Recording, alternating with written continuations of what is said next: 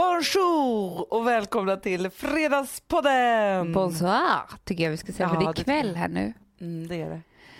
Vi befinner oss alltså på Grand Hyatt eh, Hotel Martinez i Cannes. Och Ah. jag måste säga Hanna att överlag så har det varit en perfekt dag. Mm. Det säger jag bara för att vårt vin kommer att heta Perfect Day. Ja. Eh, men den här lilla eftermiddagsavslutningen, och då har jag inte, det har inte slutat än. Nu ringer det på dörren. Nej men gud.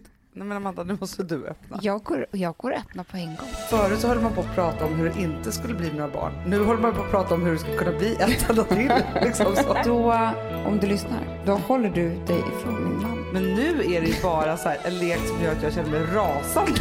Alltså, jag vill slå honom. Ska vi gå på dejt i natt? Eh, I natt? Jag har inte gått på dejt. De nattliga dejterna. Det som hände var nu i alla fall att det ringde helt plötsligt på dörren. Kommer in två herrar som har en flaska champagne, macarons och ett kort från direktören för hela hotellet. Claudio Ceccarelli, Jaha, säg inte direktör general. Alltså, jag är så dålig på franska. Ja, det är det. Men nu får du säga han om jag är helt sjuk i huvudet. Ja. Nu är, är vi på ett hotellrum Mm. med havsutsikt över Cannes. ja. En säng som är en sån där säng som man aldrig får till det hemma. Nej, den är också så här extra, den är king size. Ja. Med allt vad det innebär. Ja, med allt vad det innebär. Det är bara färger som inte stör en på något Ja, men vis. det är liksom som att vi är i ett aprikost bomullsland. Ja. Ja. Jag är en människa som lider av mycket ångest. Mm. Jag mår bättre i den här miljön. är det dumt eller? Nej. Fast vet du så, att Ja. även om det här är helt fantastiskt det här rummet. Ja. Hade jag varit helt själv här hade jag haft ångest ändå. Men så får du inte säga när vi är i ett sånt där fint rum. Nej, men jag menar att jag är här med dig. är ju helt fantastiskt. Jaha, nej men jag håller inte med dig. Nej. Jo okej, du kanske hade haft ångest, men just sån här typ av lyx, för sån här typ av lyx är så, den liksom bäddar om en. Det är inte alltså- någon stekarlyx, utan det är bara mys, mys, lyx. Ja, men det som händer när man kommer in i ett sånt här rum. Alltså det är ju inte så ofta man, man får den här möjligheten att bo på ett sånt här otroligt hotell, på ett sånt här fantastiskt hotellrum. Nej. Men det som är så oerhört lyxigt, alltså det är så lyxigt så att det är så här, det känns ju nästan som att vi har hittat på att vi får vara här. Ja, vet du vad? Jag, jag tänker bara direkt på Pretty Woman. Ah, Gör du också det? exakt vad jag också gör. När man kommer in i det där badrummet. Men det känns också som att det här är liksom, att gå på spa, ja det kan ju vara skönt, fast det kan ju också vara jättejobbigt. Det här är den bästa spaformen för mig. Mm, det är det, för det är ingen som rör en. Och jag ska inte behöva bli blöt och kladdig och ha så omkring en jävla morgonrock. Det vill inte jag. Men att komma in här, jag kan ta ett bad när jag vill. Jag kan ställa mig i den där duschen när jag vill. Jag kan bara krypa ner här bland de här frasiga, frasiga lakanen och liksom så här sappa lite trött på en TV, ringa på room service, vakna imorgon bitti, veta att jag kommer mötas av världens vackraste utsikt och sen gå ner och äta liksom en fransk lyxfrukostbuffé. Jag kan inte tänka mig något heller. Men kan vi inte berätta lite hur, hur dagen började, vad vi har gjort här? Och varför vi är här och hur vi kom hit. Ja. Ja. Som vi berättade i förra podden så är det ju så att vi ska släppa ett eget vin. Med Mm. er hjälp måste vi säga. Då är det så att vi skulle åka ner till den här vingården med vår vinagent Filip och testa ut det rosévin som vi eh, ska ha som vårt. Exakt. Så vi flög ner i morse, åkte till Provence. Jag kommer inte riktigt ihåg exakt vad det hette. Bandol. Bandol hette det. Ja. Mm. Alltså man kallar det för ett vinhus. Mm. Där de gör olika sorters viner. Det finns ju massor här i Frankrike. Mm. Men man får ju bara då säga att man är ett Provence-vin om det är så att man är i rätt area. Mm. Det har vi lärt oss. idag. Mm. Vi alltså, idag har ju vi blivit något av vinkännare. Ja, det måste man säga. Det vi var, får se om vi säger rätt nu. Men vi det kommer ju säga vara- jättemycket fel, Ja. för det var inte allt jag förstod. Men, Men, Nej, men då i alla fall, och då kom vi dit. Jag tror nog att både du och jag trodde att vi skulle mötas om någonting annat. ja, För det här var ju liksom Jag tror en jag skulle vinfabrik. ja, men jag sk- trodde jag skulle möta en sån skranglig gubbe som, som var så här bonjour och så skulle man liksom korka upp något gammalt vin och så. Men du vet lite så som man tror. Men vi träffade ju då ett ungt par. Så träffades, de träffades, alltså nu, det är helt knasigt också, vi berättade deras personliga historia. Men den var så söt tycker jag, eller söt, men den var fantastisk. De hade träffats när de gick på en vinskola och levde nu drömmen. Ja, det gjorde de. Och det som jag tycker är så kul med hela den här resan, det är att vi tycker väldigt mycket om såna här ljusa roséviner och kan inte dricka såna här mörk saft rosé. Och det kommer inte ni heller kunna dricka i vår, det lovar jag er. Nu när ni har smakat det här. Men vi har ju nu varit och känt på våra vinrankor. Vi har liksom tappat upp direkt från tanken. Ja. Alltså vi vet vart det här vinet kommer ifrån. Alltså, Och vi har det- sett dalen, solstrålarna, hur det ser Ja. ut där, våra, liksom, våra druvor har liksom vuxit upp. Det känns som att vi är mammor till det här Ja vinet men nu. vi är det. Och det är inga kemikalier i den jorden. Nej. Det är bara så här fint trampat. Med...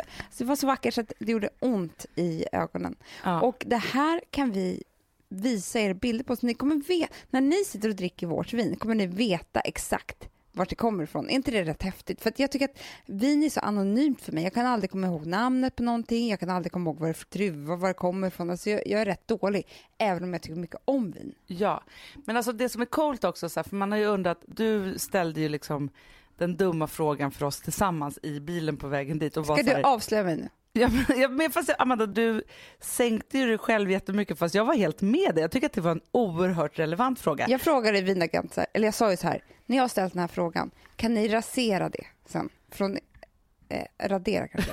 Rasera det.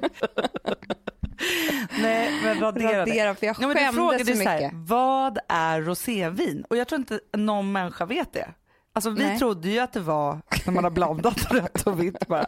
Men det var nästan det. Det var det faktiskt. Ja. För det är röda druvorna som man, det, det visste inte jag heller, att man kan ha röda druvor till vitt vin till exempel. Det är bara att man tar Ja. bort skalet. Exakt. Men här det är en lägger- skalfråga. Det är en skalfråga. Ja. Här tar man röda druvorna, lägger i skalen, typ, vad det gäller vårt vin så var det så här fem sex timmar va? Mm. Och nu, just i år, så var man tvungen att vara oerhört försiktig.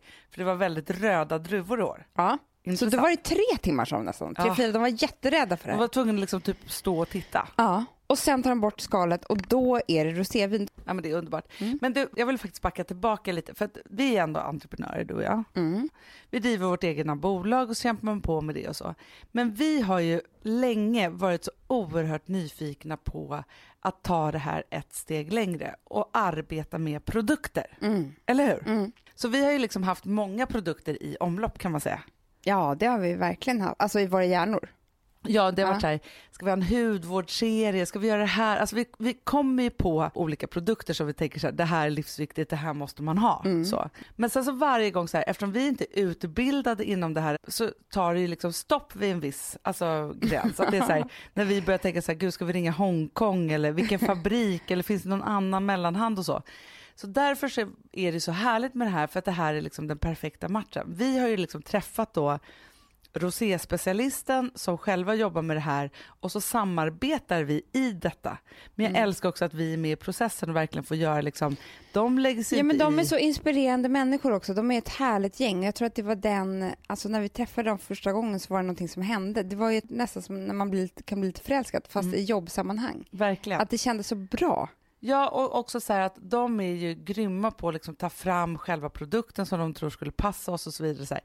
Men det är vi som bestämmer så här, flaskan och etiketten och hur vi ska göra när vi säljer det här och vad det ska vara för någonting och så vidare. Mm. så vi har ju verkligen en perfect match här. Mm. Och vinet kommer heta Perfect Day och vi kommer behöva all er hjälp. Men det är ju några månader kvar. Så vi får ju återkomma till det helt enkelt. Ja men det är det.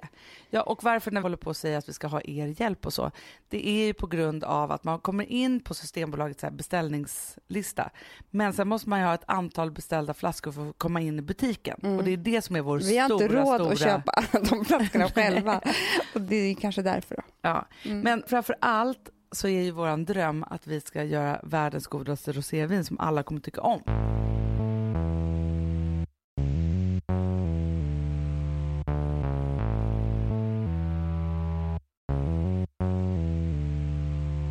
Någonting med så fort man sätter sig på ett plan och reser iväg som det kommer så mycket tankar till en. Ja, det är helt otroligt att det gör det. Det som jag tyckte var så kul var att du nämnde snabbt för mig på flygplanet att, som för övrigt var rätt trist resa för mig, för du sov hela vägen och jag var vaken hela vägen och hade, det var så Men vi tråkigt. åkte, vi klev på det där planet 6.20. Alltså jag gick Jo. upp kvart över fyra. Jag var så trött ja, men att jag jag höll på att svimma. men hur som helst så nämnde du bara snabbt att jag vill så gärna prata om kärlek idag. Det var länge sedan vi gjorde det. Mm. och sen så har vi då umgås med vår vinagent som heter Filip som är en underbar kille. Och då sa du så här, för han är så gullig mot oss. Mm. Otroligt Ja, men han, han är ju liksom... Här, Han är ju liksom en gentleman ut i fingerspetsarna. Han är liksom lång, snygg, har någon underbar litet så skorrande ja, dialektaktigt. det som är tryggt också. Alltså otroligt tryggt. Och sen så är han ju också utan att det finns någon form av plan att, ha, att liksom, med, som med amorösa tankar från hans sida mot oss så är han som att han är uppvaktande. Ja. Han, Eller bara en gentleman. Det kanske det nej, men, jo, men det finns inte så många såna här egentligen. Nej. Han så här, råkade avslöja lite att han redan har kollat vinlistan på nätet vad vi ska äta ikväll och och plockat ut tre viner som han vill att vi ska smaka. Ja, men du vet, han håller på att planera för oss precis så som man planerar för Ja, en dejt. en dejt. Och då tycker jag att vi kan återkoppla till ditt ämne vad det gällde kärlek. Ja. Men det som jag sa var ju så att det underbara med såna här äh, killkompisar Mm. eller liksom kollegor eller liksom vad man nu ska säga. Han är ju liksom både och när det gäller oss. Men det är ju så här, när man då är gift och liksom upptagen och så, så är det så underbart att nästan som får gå på en dejt fast det inte är det. ja, alltså det är ju... Ja, men det är väl att någon behandlar med respekt. Och bara är lite extra härlig. Men du, både du och jag är ju såna fruktansvärt, eller vi har ju varit alltså riktiga suckers på kärlek. Mm. Alltså jag, inte jag suckers som är dåliga utan att så här, Alltså att vi, Vi älskar älskar att hålla på med det. Och någonstans, alltså för att du och jag är precis likadana när det gäller det, men vi kan ju knappt gå ut om vi inte har liksom något kärleksaktigt i sikte och det är ju patetiskt. Fruktansvärt Alltså, och nu patetiskt. pratar inte jag nutid, nu Nej. pratar jag dåtid. ja. Men det var så här, att bara gå ut med tjejkompisarna, alltså det är ju roligt i sig, men om man inte hade liksom något fokus liksom lite senare på kvällen, nej, men då kunde man ju lika bra gå hem. mm, Och det här skäms jag för. Ja, faktiskt. Det är Det är hemskt. helt åt helvete. Men sen också så här att varje liksom timma, minut och allt gick ut på att hela tiden hålla den där liksom kärleksfnurran igång. Mm. Ett surr och en boost. Ja, men jag Alltså tycker det är liksom att man vaknade varje morgon med så här, jaha, hur den här, aha, liksom, det pågick saker. Hela, hela tiden. Men man var också i någon form av jakt. Mm. Som både var helt himlastormande härlig ibland, men också kunde vara helt förrädande. Mm. Men då tänkte jag på att nu då när man är så här i en relation, nu har jag liksom varit ihop med Bankis i snart fem år, vilket är otroligt. Mm. Och det tänkte jag också på häromdagen, att fem år har gått så fruktansvärt, fruktansvärt snabbt. Mm. Och fem år kan ju också kännas som de har varit en oändlighet. Mm.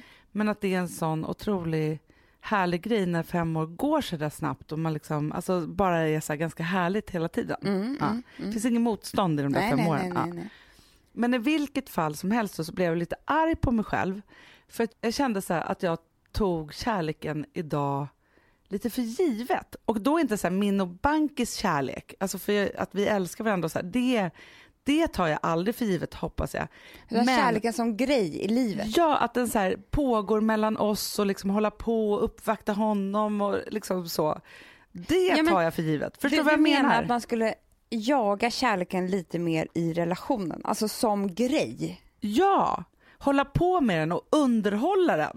För Ja. det är det man gör i jakten på något Men, sätt. men för jag måste säga så här, innan jag träffade Alex, alltså jag har ju alltid haft långa förhållanden, det vet du. Ja, Men jag har alltid hållit på med eh, kärleks- kärleken, alltså jakten på kärleken i relationen på ett ganska så sjukt sätt om jag ska vara ärlig. Och på inte ett så sunt sätt. Nej.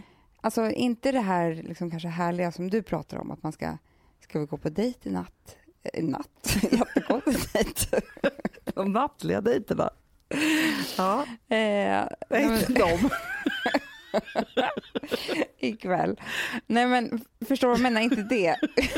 Utan mera att jag har liksom hållit på med spelet som en fjärrkontroll i relationen för att det ska eldas upp hela tiden. Ja, precis. Ja men så här typ hela tiden kanske, aha, att han ska kanske tro att jag är på väg bort men jag är inte det. Alltså du vet, hålla på hela Ja, men tiden. så höll man ju på i sina relationer innan man fick barn, tänker jag. Men är det inte skönt att man inte gör det nu då? Jo, fast då tänker jag också så här, Amanda. Alltså, nej, jag vill inte någonsin att banken ska behöva känna att jag är på väg bort. Fast jag tror att det kan vara ganska sunt att göra det ibland. Du säger du emot dig ja, själv. men nu när jag tänker på Ja. det. Men, jo, men det som jag tänker så här Amanda. Inte på väg Du bort var ju en sån person som liksom med din kille då när du var 22 år så här, dukade upp till candlelight dinner och la någon lapp under tallriken som en överraskning så här, och höll på. Ja. Det är liksom ett sätt att boosta upp kärleken Mm, i du relationen. menar så? Ja, det är ett sätt. Mm. Men sen tänker jag också så här att det var liksom fruktansvärt länge sedan som jag skrev ett härligt sms till Bankis. Nu är det bara så här, hämtar du på dagis, gör du det här, puss. Aha. Alltså så man skriver sådana sms. Nej, men där, där är faktiskt vi väldigt bra. Vi skriver of, alltså, jätte, jätte ofta fina sms till varandra. Ja men det är bra, men, Men då gjorde bara- jag det också. Ja. Ja. Men då tänker jag så här, varje gång som man skickar ett sms, ska du tänka igenom det lika mycket som när man skickar Var ett nervös sms. kanske? Ja, var nervös. Så vad kommer Det- jag få tillbaka? Ja. Hur kommer han ta det? För att varje sms man skickade och fick Ja. spenderade man ju typ en timme med att analysera då det ena kanske andra så här- hållet.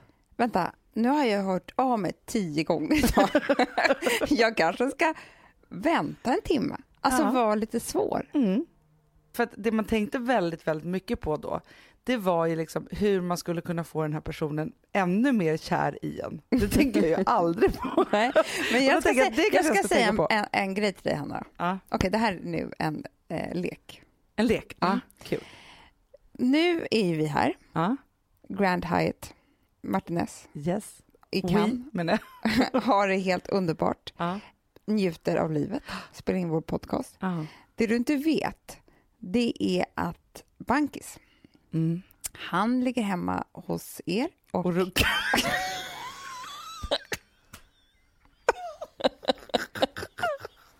Aj.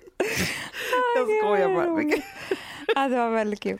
Nej, han ligger nu och smsar med någon tjej på jobbet. Nej, det Jo. gör han inte. Nej, men, nej, men Hanna, jag säger Jag inte att vet. han gör det. Jaha. Men, men nu ska... Ja, men jag, jag, ja. Ja. Han smsar med någon tjej på jobbet. Det har tänts någonting vid kaffeapparaten. De har skojat där väldigt mycket på morgnarna. Usch vad hemskt. Ja, så att hon skulle egentligen bara fråga om en jobbgrej, men så svarade han för att han är ensam. Så skriver han det är lite roligt och så började de smsa lite. Och så här under kvällen, imorgon ses de igen vid kaffeapparaten. Ja, du får i alla fall nys på det här. Han har inte varit otrogen, Nej. men du får nys om på något sätt att han har kanske gått och tänkt lite på den här tjejen. Men usch vad hemskt, det här är fruktansvärt Amanda. Du gör ju då att jag mår lite illa och vill kräkas inne på toaletten typ. Det är en av mina favoritlekar. Nej, men det jag skulle säga då var så här. Att du skulle helt plötsligt känna så här. Nej men okej, han kanske är på väg bort. Vad hade jag kunnat gjort annorlunda, typ sista halvåret? Den här leken gjorde du just nu. Jag förstår om det var så här, allt har dött och, och det känns som att han är lite på väg bort. Men nu är det ju bara så här, en lek som gör att jag känner mig rasande.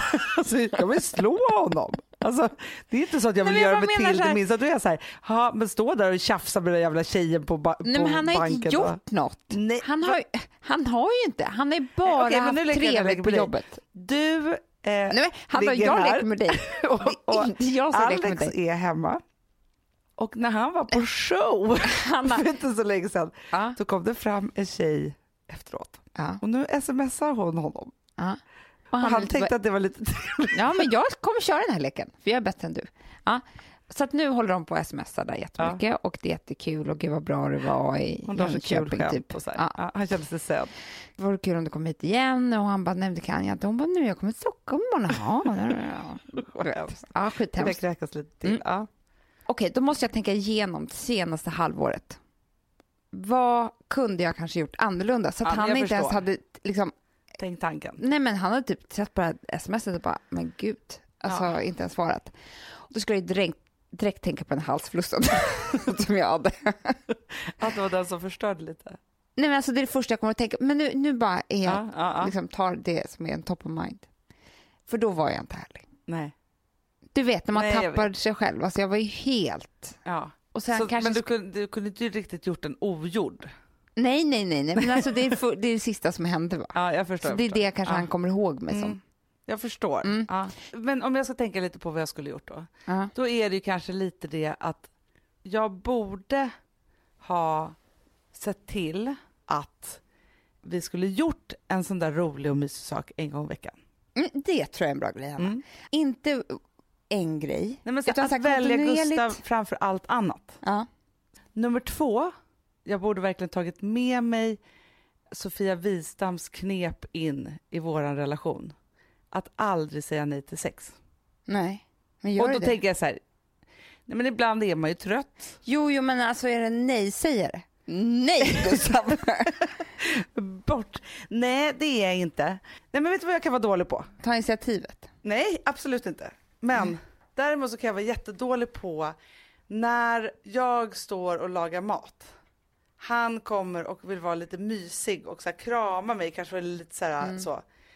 Då kan jag bli lite stel, för jag gör någonting annat då. Du sätter inte på spisen och särar. Nej, det gör jag inte.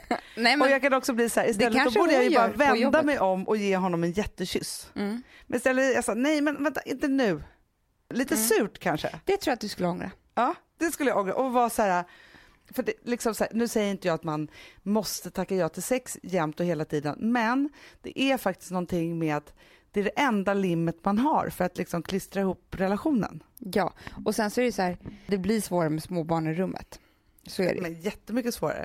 Alltså förut så höll man på att prata om hur det inte skulle bli några barn. Nu håller man på att prata om hur det ska kunna bli ett enda till. liksom så. De är som en enda, ett enda stort preventivmedel på många sätt. Ja, barnen.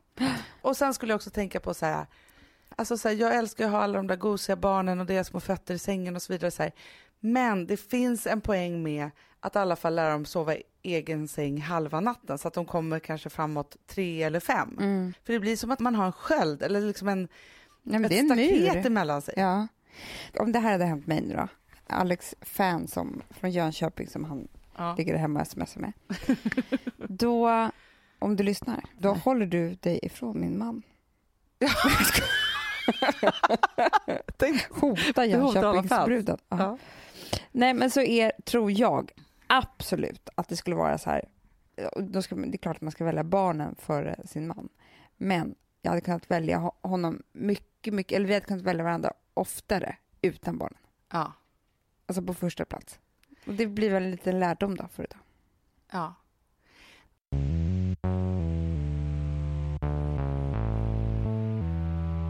Sambla som vi sponsrade av är tillbaka. Ja, men det tycker jag är så kul. Vet du vad jag kände? Nej. Äntligen! För att det här behöver man göra om och om igen och särskilt nu. För det är så här, Sambla är en personlig jämförelsetjänst för lån Mm, mm. och jämför upp till 40 långivare. Och det är så här, man kan inte göra det själv. Alltså ta den tiden och energi eh, och också kunskap att jämföra 40 långivare, Hanna. Nej. Det, det, det, det, det kan man nästan inte. Nej. Och i dagens klimat, just när det kommer till pengar och lån och sådana saker, så är det ju livsviktigt att man liksom hela tiden tittar efter de bästa förutsättningarna. Och Det här hjälper ju Sambla dig med. Och De erbjuder också personlig hjälp med låneansökan. Oavsett om du behöver hjälp så en kort stund eller om du vill ha guidning genom hela låneprocessen så kan du vända dig till Sambla och det tycker jag är så bra. Ja, alltså Sambla som vi sponsrade av har ju branschens nöjdaste kunder med fem stjärnor och 24 000 omdömen på Trustpilot. Eh, det säger ganska mycket tycker jag. Väldigt mycket. Så in och ansök på sambla.se. Du Amanda, vi är sponsrade av Polarbröd. Ja, och deras underbara snackmacka. Ja. Alltså det är så mysigt. Polarbröd stödjer ju Friends i deras arbete att motverka mobbing och psykisk ohälsa. Därför har de skapat det här konceptet snackmacka. man kan ju känna på barnen att det, så här, det kanske har hänt någonting i skolan och så vidare. Men hur man ska börja liksom få dem att öppna sig och berätta saker så att de inte går med saker som har hänt länge, så är det viktigt att göra det här. Och då är det så att den här snackmackan, den s- liksom är till för att öppna upp samtal med barnen, hur de har i skolan och på fritiden och så vidare. Så, man kan närma sig lite olika frågor. Ja, men jag tycker det är så bra eftersom att du vet ju hur läskigt det är. Bara, nu ska du och jag sitta och ha ett samtal. Det Nej, vill ju det- ingen. Nej. Men däremot äta en god smörgås och liksom Mm. göra någonting samtidigt. Det är mycket, mycket bättre. Polarbröd har tagit fram tre roliga musikinbjudningar som man skickar då till sina barn, så att de kan, liksom, där man bjuder in då till en snackmacka. Så. Och ska man göra den personlig och välja en musikstil som barnet gillar. Och Sen så är det också så att i låtarna så kan också liksom flertalet personnamn läggas in. Så att det Ja, blir liksom så ännu mysigt. mer. Ja, det är så mysigt. Ja. Så att hörni, det här tycker jag är verkligen en bra idé. Eh, så att ta vara på det här nu och gå in på polarbrod blir det då, Mm. .se och läs mer om den viktiga snackmackan och så kan ni skicka en musikinbjudan. Så mysigt.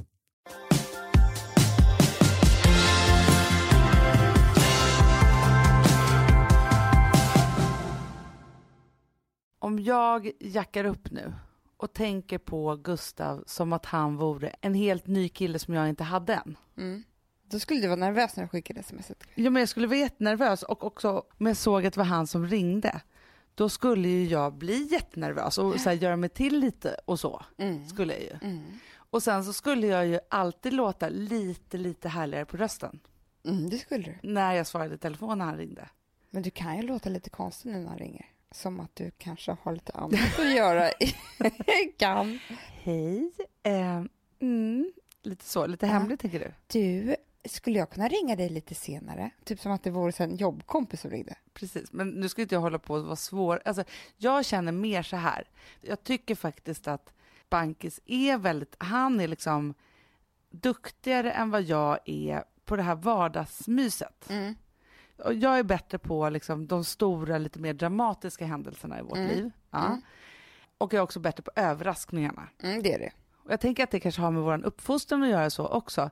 Att det är så här, vi har ju inte haft föräldrar som kallar varandra för älskling hela tiden. Nej. Och inte som köper så mycket presenter. Och inte, alltså så här, inte, Men jag tror att det, det är saknaden av den som jag har blivit precis tvärtom. ja men jag tror det. Men Ja. där har ju du och jag, det har blivit fel med oss. det det. Blivit så här, alltså så här, för mig så tog det ju jätte, jättelång tid att överhuvudtaget ens våga kalla någon för älskling. Mm. Jag tyckte att det var töntigt. Mm. Eh, Jag gjorde så. ju det när jag var 14. Ja. Men det gör jag ju. Men däremot så är det just det här att jag kan liksom glömma bort i vardagen och särskilt om jag är liksom upptagen av barnen. Då är det som att han inte riktigt får plats. Nej. För det blir alltid mitt första fokus. Så det tror jag väldigt mycket också för att våra mamma har haft väldigt mycket så fokus på oss. Mm. Och jag tänker så här, det ena behöver inte utesluta det andra. Det är bara det att jag måste flytta mitt fokus lite Mm. i den här kärleksgrejen. Absolut. Det man absolut inte vill i en relation är ju att kärleken ska ta slut. Och grejen är så här att jag tror inte att jag är i riskzonen än. Ja, men just Bankis. därför ska man ju tänka men på det. däremot, ja, precis. Men däremot så är det så att det är väldigt lätt att hamna där om man inte underhåller kärleken.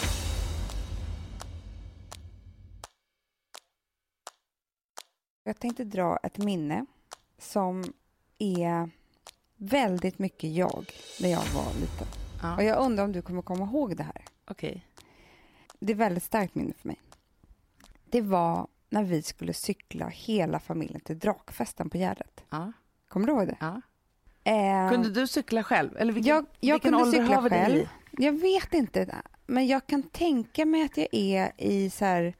Vad tror du, Hanna? Men jag tänker om du kan cykla själv om du är fyra, fem då? Jag, måste, jag kommer inte ha ingen minne från fy, fem, ah, fem, sex. Men för jag tänker också att drakfesterna där ute på Gärdet höll ju inte på så himla länge heller. Alltså vi höll inte på med det jättemånga år. Nej. Ja, i alla fall så är jag ju helt skräckslagen för denna färd. Nej. Jo, jag säger ingenting. Utan jag liksom... Vi cyklar iväg där och jag kommer ihåg, varenda, alltså jag kommer ihåg varenda meter av färden till Gärdet. Men för det var ju ändå Jag så cyklade att, som jag säger, sist. så här, vi skulle cykla från då Södermalm Ja. till Gärdet. Det är en ganska bra bit. Ja, men det är ganska bra. Med bit. hela, hela Och det är lite typiskt vår pappa om jag skulle säga så. Att han var så här, och det har väl genererat en massa bra saker, att vi har gett oss ut på äventyr. Men ofta lite på gränsen. Men för att- väldigt mycket på gränsen. Ja, och jag kommer ihåg att jag cyklade nämligen sist. Nej, men, Mm. en förälder får vara först och en bakom. Nej, men det var inte så. Nej. Pappa var liksom längst fram och så. Och det var lite cykelbanor och så här, men det var också trafik. Och jag tyckte att det här var så fruktansvärt läskigt. Så jag trodde aldrig ens att jag skulle komma fram. Förstår du? Men usch vad hemskt. Och så kom vi till drakfesten. Det var ju så här lite hippieartat. Det var så här massor av familjer och människor som samlades på Gärdet. Så det var fullt med folk. Där alla skulle flyga drake. Det var väl säkert något frihetsaktigt som låg bakom det här. Ja, Kan jag ja. tänka. Det var en folkfest kan man Ja. säga. det var väl så nära Woodstock vi, vi kom i, Absolut. i lilla Sverige. Och det var ju fruktansvärt roligt. Alltså barnen sprang runt och det, vi hade matsäck och allting var så mysigt och roligt och solen sken och det var så här, ja men det var fest för alla, alltså både vuxna och barn. Och jag kommer ihåg att under hela den här dagen så var det små, små, små stunder som jag glömde bort att vi skulle åka hem och hade sådär roligt. Ja. För att sen komma på igen att jag inte skulle våga cykla hem. Nej men usch vad hemskt. Men sa du det till mamma då? Nej, jag sa inte det till någon. Och det där var så mycket jag, att vara så pass rädd så att jag inte kunde njuta av saker. Liksom. Nej. Jag var så rädd och egentligen var den här, hela den här dagen var ju helt förstörd för att jag mådde inte bra igen förrän vi var hemma på Nej. Söder igen. Så att hela den här dagen som var min, egentligen min lyckligaste dag var också min värsta dag, liksom, så här, Mm. en av de värsta dagarna. Men det här hände ju då och då. Ja, Att vi gjorde såna här lite tveksamma saker. ja. Och Men skulle ge oss ut och Det var, också, det var en grej kanske då, att vara så rädd för allting. Men det andra var väl att inte kunna få stå upp för sig själv och berätta det. Mm. Att jag var så ensam i min rädsla. Liksom. Jo men det är hemskt att vara i en familj där man inte känner att man är så trygg att man inte kan säga att jag vill inte det här och jag vågar inte det här för att jag är så rädd. Ja. Det är ju fruktansvärt. Men vet du vad jag också kan tänka mig Amanda? För det är så här, vi skulle ju liksom vara en sån familj där hela familjen cyklade till Gärdet. Ja. Ja. Att få en hel familj att kunna cykla till Gärdet, det krävs väldigt mycket att man gör det typ hela tiden om man tar lite kortare sträckor först, först och så här. Vi hade väl aldrig hela familjen Nej, cyklat tillsammans någonstans? Aldrig. Alltså, Nej. Vi var ju inte en Men det är här, cykelfamilj. tanken och drömmen om vad vi skulle vara ja. i våran pappas huvud som också kunde pysa ut och blev så himla fel när vi bara skulle göra det där all, Ja, allihopa helt tillsammans. plötsligt också. Ja. Från Och ingenstans. förstår den skräcken? Ja, det var det som var oberäkneligt. Att man inte riktigt visste. För att om det då helt plötsligt skulle hända så var det liksom, då skulle det bara hända. Och så, det fanns ingen plan. Nej. Men vet du vad jag ska säga helt ärligt Amanda? Nej. Jag vet ju att jag har varit på Drakfesten jättemånga gånger. Jag har också hört historier om hur jag har liksom kommit bort på Drakfesten och varit ena med det andra. Så här. Jag kommer inte ihåg en enda. Inte. Alltså så här, när du säger så här, vi cyklade dit, så är jag så här, ja, men det kan nog stämma. Men var jag med? Alltså förstår du? Alltså, jag Ja, tänker så här att det är liksom en annan Det är olika sätt att sida hantera. Ja, av att det liksom inte var helt hundra på något sätt. För jag kan ju också vara så här att när jag var liten, eller liksom när vi var små, och det här kanske var liksom innan du föddes, det här med liksom de här vuxenfesterna som pågick liksom på 70-talet, det har ju inte jag någon bra känsla av direkt. För jag tror inte att de vuxna hade så himla bra koll på oss barn. Nej. Så för mig är de ganska så här diffusa, konstiga liksom minnen. Men det här har vi pratat om förut, att jag har ju väldigt dåligt minne för liksom hela min barndom, eller vad man ska säga. Men jag skulle också säga, Hanna, att du är lite traumatiserad av det. För att du kan ju tycka att det är lite oroligt med fulla människor. Jätte. Alltså när du inte har kontroll. Alltså om du är med i festen själv. Alltså då är det något ja, helt nej, annat. men då är det en sak. Eh, men om det, du inte är det och Nej. om du har barn med, eller du vet så här, då blir du lite orolig. Folk kan ju ha så här, fester hemma och barnen hemma och liksom sådana saker. Jag kan inte släppa min spärr när jag vet att barnen är med. Men där, är du och jag, jag är jättelika. Ja. Jag, kan ju, alltså, jag skulle absolut kunna ta ett glas vin när mina barn är där, men jag gör faktiskt sällan det. Och det är inte för att jag tror att jag skulle bli så brusad av ett glas vin. Det är mer för att jag kan inte riktigt njuta av. Jag, liksom, det är någon spärr som vi har ju. Ja, men som ikväll nu när vi ska gå ut och äta middag. Mm. så är det klart att vi vet så här, efter ett glas vin, ett och ett halvt, men då kommer det här fruktansvärt härliga klicket som vi kallar det Mm. för. Mm. Och det är när man är på den där nivån att man är så här, ingenting kan stoppa mig, inget gör ont Mm. när man vinner, jag Två ska hela glas världen. vinet och Då man bara, kommer vi ha utökat vår, vår vinsort till fem sorter. Alltså så här, och Då är det redan. rött, vit, öl och whisky. Och Hanna och Amandas champagne. det kommer vara otroligt. Nej men den liksom känslan. Den känslan infinner sig aldrig hos mig när mina barn är med. Nej, inte mig heller. Så då är det så här, det kvittar om jag dricker ett glas eller Nej, men inget. det spelar ingen roll. Men däremot så är det ju så att jag tycker att det är obehagligt när människor blir för fulla. Om inte jag är med i festen, precis som du säger, då älskar jag fulla människor. Men liksom Mm. så. Och sen så, jag har ju flyttat tillbaka till söder där vi bodde när vi var små. Ja. Mycket söder idag i oss. Väldigt mycket söder där. Men och det kan jag faktiskt säga att det har lite varit som en memory lane. Jag har inte bott där sedan jag var 17 år. Nej. Och jag kan säga så här att någonstans där borta i Vasastan så känns det väldigt mycket som att jag har bott i en väldigt skyddad värld. Mm. Men det är tryggt i Vasastan. Ja, och just nu så är det som att liksom så här, varje dag så händer det mig någonting som är lite oroligt. Och Mm. grejen är så att jag tycker att jag är ganska tuff liksom, och klarar det mesta och inte så mörkrädd och så vidare. Så här. Men jag blir väldigt, väldigt berörd av de här sakerna. Och nu ska jag berätta tre saker som jag har varit med om bara så här, Mm. på de senaste tre dagarna.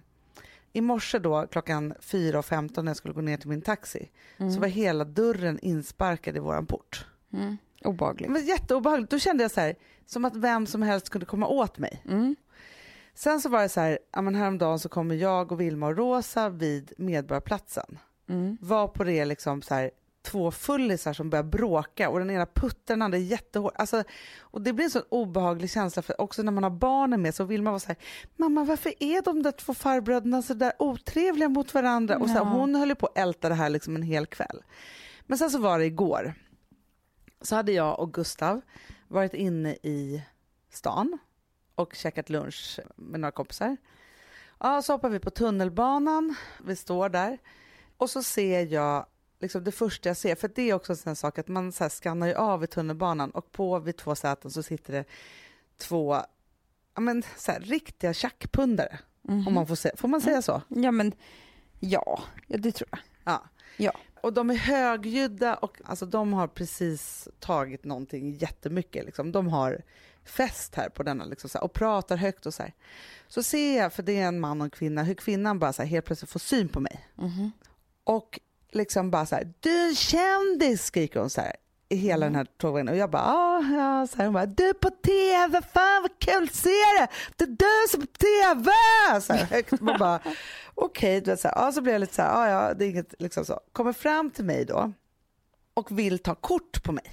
Hon har mobil. Hon har mobil, så upp med någon mobil och, och, och jag tänker bara så här, "Ah, ja men jag liksom jag bryr mig inte så mycket om det här då. Och hon hittar inte knapparna så jag hjälper henne att trycka fram liksom kameran så här och hon ska ta kort och bara, fan du blir så jävla bra på bild, det är därför. Hon har liksom inga tänder och det är så här. Så hon ska ta kort efter kort och jag bara, okej så här. Sen ser jag hur det här utbyts mot att hon liksom ska hålla på att ta kort på mig och, och så till att det blir helt svart i hennes blick och hon bara Fan har du pengar eller? Aha. Och jag blir så, liksom så här ställd av det här för att hon liksom byter så. Och på noll och inga sekunder blir oerhört aggressiv. Liksom. Nej.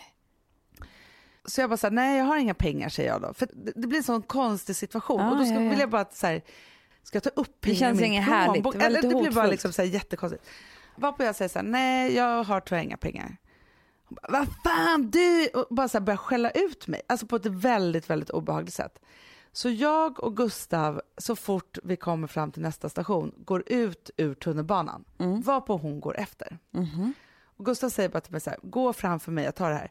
Då börjar hon skrika att liksom, alltså, alla möjliga olika saker. Bara, är du rädd nu? Är du rädd nu? Alltså bara så här, förföljer mig. Alltså jag tänker så här, Nej. Ska jag nu bara springa jättesnabbt upp till spärren där det måste finnas någon form av vakt? Ja. Alltså jag blir helt svettig och hon liksom filmar mig samtidigt och bara skriker grejer åt mig och att jag är liksom en fruktansvärd människa som inte ger henne pengar och att nu ska hon minsann hota mig. Hon var så oberäknelig också i att hon var så påtänd att jag tänkte så här om hon har en kniv nu eller Nej, men det är så vid- läskigt, vid jag perrongen, hon kan kanske knuffa mig. Nej men Alltså, gud Hanna. jag tänker så många olika jobbiga tankar. Till slut i alla fall så lyckas vi så här, lite snabbt gå, för det kommer ett tåg, och gå in i det, dörren slås igen och vi åker. Mhm. Men alltså då vill jag bara gråta. Alltså du berättade för mig lite snabbt på telefon ju, Ja. innan. Och då skrattade jag jättemycket för jag, då såg jag en rolig scen att en tjackis hade jagat dig på tunnelbanan. Men jag vet. Men nu när du berättade, då blev jag riktigt skärrad.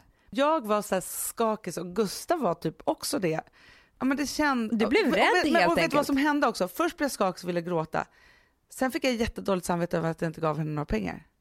Nej. Men förstår du? För att Ja. jag kände så här, jag är helt dum i Nej huvudet. men Hanna, Hon det som behöv- hände var ju att du blev rädd. Ja, jag Ja. blev jätterädd. Och du blev rädd och det var kanske därför du inte gav pengar från början. Det är den känslan som du blir ledsen av. För det är inte så ofta man är rädd. Nej, och så, Alltså- tänkte, så hann jag ju också tänka så här. Tänk om jag hade stått där med Vilma och Rosa och inte hade haft Gustav med mig som blev liksom som någon form av så här, hjälp i det.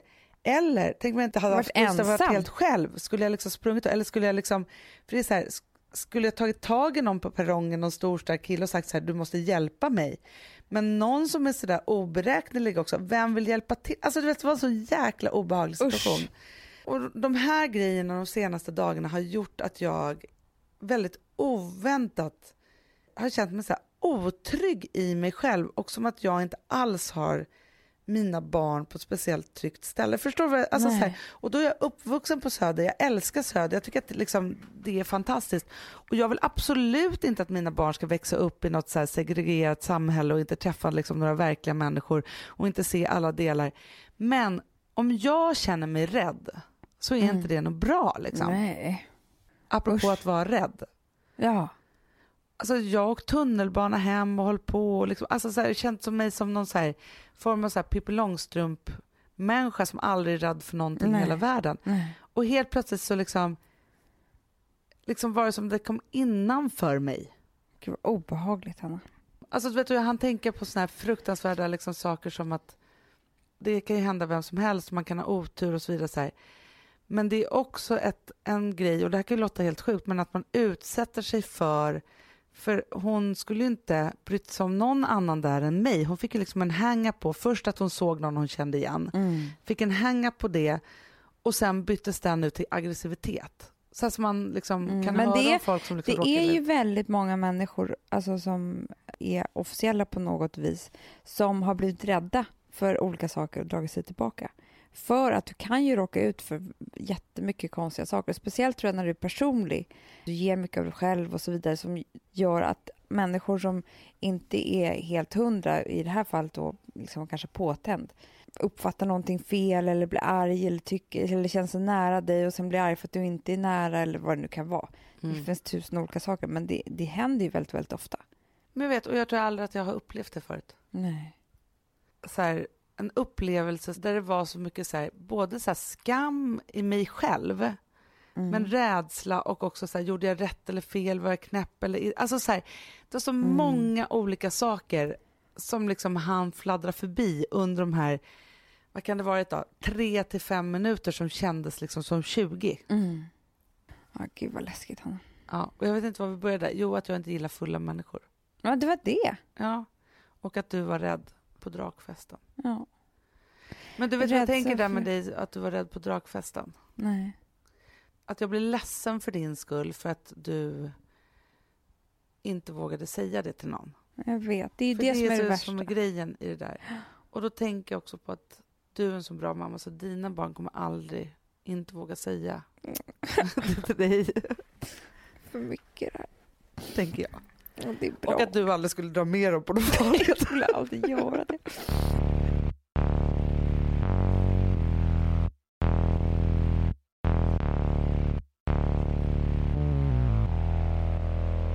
Alltså vi sponsrar Bosch. Har du testat i maskinen nu? Snart är det jag som kommer lägga upp en limpa på Instagram. Är det så? Ja. Är det så? Det som har varit så svårt för mig, Amanda, Mm. det är ju att bakning, alltså så här, matlagning, då kan man ju göra lite Mm. hejsan hoppsan. Bakning är kemi. Ja, och vet du vad som också har varit svårt? Det är ju att du kan inte så här, alltså, tomatsås så kan du ju salta och peppra och allting med tiden och smaka Mm. av. Det är svårare med en deg alltså. Vi är ju sponsrade av Bosch nya köksmaskin serie 6. Och den är extra smart. Och det är tur för mig kan jag säga. För att det är så här att först så liksom, man väger sina ingredienser direkt Ja, och det här läste jag om. För det var något recept jag skulle göra. Det var så här, ta inte med decilitermått eller så. För att det blir inte samma. För då trycker man... Det är inte, det är inte samma vikt. Nej, Alltså, det kan bli liksom det kan bli jättefel. fel hit och Ja. dit. Alltså, så. Ja. Men då gör man ju det så här, Det är ett geni av- ovanpå maskinen. Ah. Så mysigt, man känns så duktig. Sen finns det en integrerad timer. Ah. Och då är det också så här, alltså för, förstår du, för det här är så här, alltså de som bakar mycket är väl så här, ja man har en hushållsvåg. Jag har aldrig haft det än. Nej, men också Hanna. Det här som, jag har alltid tyckt att det är så svårt typ, att vispa äggvita. Jättesvårt. Det är för svårt. Men det behöver inte jag kunna, för det kan min serie 6 köksmaskin från Bosch. Ja, nej men alltså, den är underbar. Hörrni, det är också så här, att, för det här är ju eh, ja, en jättebra investering. Men just också eftersom det är en investering och man vill verkligen att det ska funka så är det så bra för man kan prova 100 dagar hemma med Mhm. fri returrätt. Mm. Så. Alltså för att Bosch de är så säkra på att du blir nöjd. Så de Ja. kan erbjuda det. Och jag tycker verkligen, eh, alltså nu när ni ska möta våren, in och läs mer på Bosch köksmaskin serie 6 och köp den hos Power. Det kommer bli en, en underbar sommar. Voff, voff, voff. Det vet du vad det betyder på hundspråk? Det betyder att jag är hungrig. Jag vet, men vet du? Nej, jag är sugen på Prima Dog. Ja. Vi är sponsrade av Prima Dog. Det är vi. Men du är ju bara hungrig på Prima Dogs mat. Alltså jag tror att det är så gott så att vi skulle kunna äta det, Hanna. Verkligen. Ja, men alltså, så här, de har ju nu också, sen vi hade, eh, började vårt samarbete, så har de nu uppdaterat sitt utseende Mm. och gjort väldigt nya snygga förpackningar med inspiration från den nordiska naturen. Ja, för det är ju Taste det. of Nordic happiness. Exakt vad jag skulle säga. Och de vill ju, de bryr sig verkligen om hundar, Hanna. Alltså de gör det. Det gör de. De vill att de ska få leva ett långt, aktivt och glädjefyllt liv.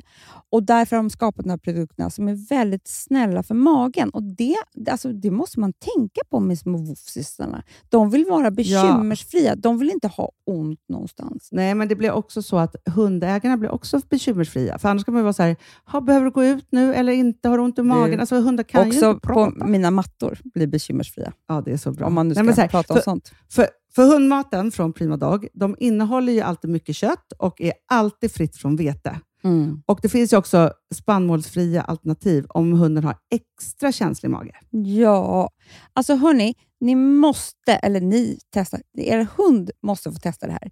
Och ni hittar ju Prima Dogs produkter i er lokala matbutik eller hos återförsäljare online. Ni kan gå in och läsa mer på primadog.se. Taste of Nordic happiness. Voff!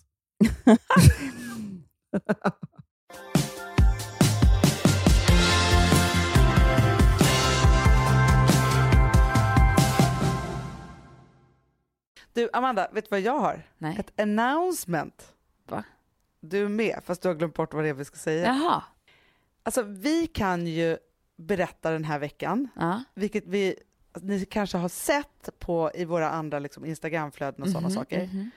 Den 11 februari 2014 så ska vi fira Alltså vi ska fira vårt hundrade avsnitt av den här Jag säger fel hela tiden. Jag, jag säger 100 år. Ja, det hoppas jag verkligen inte. att- Men hundra avsnitt har vi gjort då. Och då kommer vi ställa till med baluns. Ja, det kommer bli så kul!